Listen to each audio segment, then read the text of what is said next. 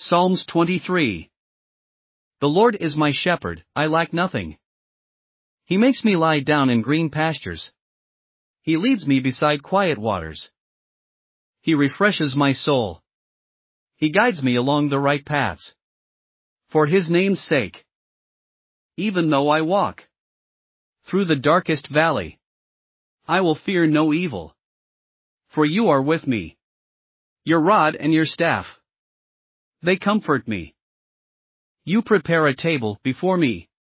In the presence of my enemies. You anoint my head with oil. My cup overflows. Surely your goodness and love will follow me. All the days of my life. And I will dwell in the house of the Lord. Forever. Thanks for listening to another chapter of the Bible.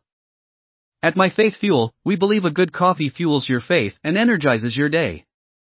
Please visit myfaithfuel.com to explore our delicious coffee blends.